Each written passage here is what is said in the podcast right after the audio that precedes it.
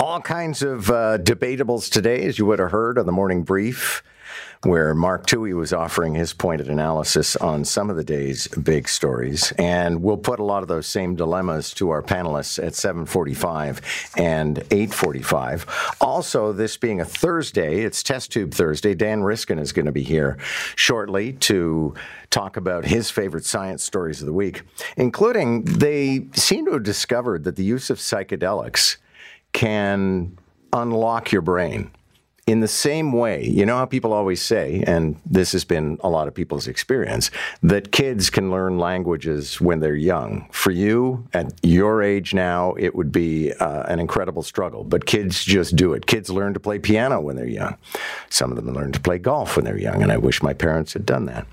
But apparently the use of psychedelics can kind of reconfigure your brain in the same, into the same format of kids. And so, yeah, I mean, I guess magic mushrooms and learn Spanish, bring it on.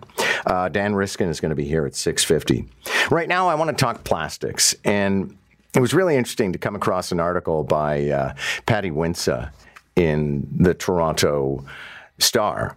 And it was about how, you know, sure, we came up with this program to ban single-use plastics. And that is going to reduce the amount of plastic that goes to the dump. But all you have to do is spend time on a plane, or as I did recently, on a train, on a movie or television set, all kinds of venues where it doesn't matter that you didn't use a plastic fork last week when you ate in the food court at the Eden Center. There is still a ton of plastic being consumed. And yet another venue where a lot of plastic is still being used is grocery stores. Here to provide some perspective on this is Karen Wirsig, Plastics Program Manager for the Canadian organization Environmental Defence. Nice to have you. Good morning. Good to be here, John. Okay, so let's get some perspective on this. You know, have we solved anything with the single-use plastics ban? I mean, is it actually having that much of an impact? Well, we calculated that it's, or the federal government actually calculated it takes out about 3% of plastic waste from Canada's 4.4 million tons of plastic waste every year. So it's a small bite. Why we have supported the ban is that it really does, you know, it's an excellent start in that it says there are harmful and unnecessary single-use plastics. We don't want to use them and we shouldn't use them, so we won't.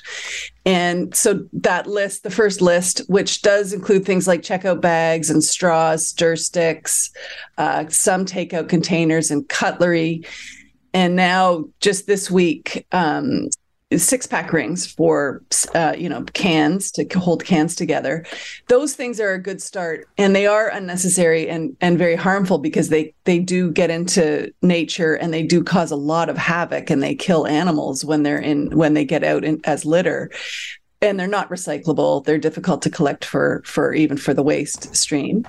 But there are many more things that should be on that list. And even as we're trying to eliminate plastics, we just see more and more plastic everywhere for every purpose. And it's way too much. And that's what we noticed in the grocery stores, right? Like even on shelves, we measured shelves where it used to be either no packaging in the case of fruits and vegetables, or glass, for example, in the case of baby food. And now all of these shelves are overwhelmingly plastic. Okay, and so much of it seems to be unnecessary. I mean, people have grieved the fact, well, I need a bag to carry my groceries away from the grocery store, but I'll be shopping and, you know, there'll be 4 cobs of corn wrapped up on a styrofoam container in plastic. There'll be 3 zucchinis. I don't need 3 zucchinis. I need 1, and I don't need them to be packaged in plastic. That's right. I mean, there's way too much stuff that, for example, with corn or even zucchinis, they don't need to be wrapped in anything. They have their own wrapper. And so this is a trend that really is terrible and must stop. And, you know, I guess if grocers are not going to do it, the federal government is going to have to step in and say, we have a zero waste goal, and this is going in the wrong direction. And not only for plastic waste, but those kind of overwrapping of fruits and vegetables actually contributes to food waste, because you're taking home more food than you can use, and it's rotting in your fridge or on your counter, and then you're throwing it away. Okay, so what can be done? I mean, I don't even understand, for example, Joe Christiano was just a producer of the show who you spoke with, was just whispering in my ear, English cucumbers, and they come wrapped in plastic, which is almost impossible to remove. Why do they do this, and how can we stop it? Well, I think for the food supply chain, for all those people that are involved, all those companies that are involved in food, plastic has become an easy way for them to ship things longer distances, store them for longer. And so they will have to figure out for cucumbers, I think it is about, you know, those individually wrapped cucumbers are about preserving the life of the cucumber.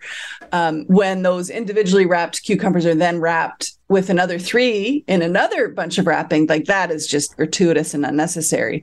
So there are some foods that plastic does help extend the life. And so we'll probably live with a little bit of plastic in food wrapping for some time until there are better alternatives.